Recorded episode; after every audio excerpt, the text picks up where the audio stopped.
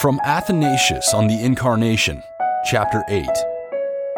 For this purpose, then, the incorporeal and incorruptible and immaterial Word of God comes into our realm, although he was not formerly distant. For no part of creation is left void of him. While abiding with his own Father, he has filled all things in every place.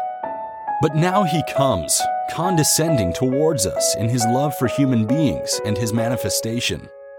For seeing the rational race perishing, and death reigning over them through corruption, and seeing also the threat of the transgression giving firm hold to the corruption which was upon us, and that it was absurd for the law to be dissolved before being fulfilled, and seeing the impropriety in what had happened, that the very things of which he himself was the creator were disappearing,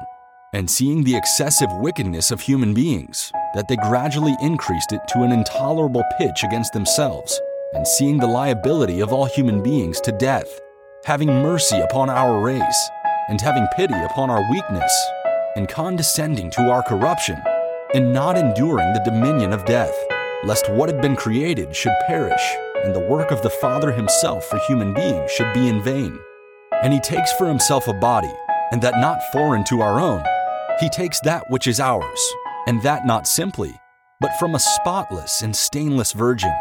Although being himself powerful and the creator of the universe, he prepared for himself in the Virgin the body as a temple and made it his own, as an instrument, making himself known and dwelling in it. And thus taking from ours that which is like, since all were liable to the corruption of death,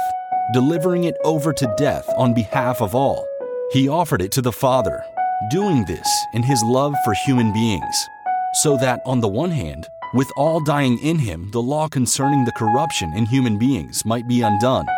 its power being fully expended in the lordly body and no longer having any ground against similar beings. And on the other hand, that as human beings had turned towards corruption,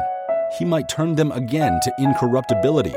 and give them life from death by making the body his own, and by the grace of the resurrection, banishing death from them as straw from the fire.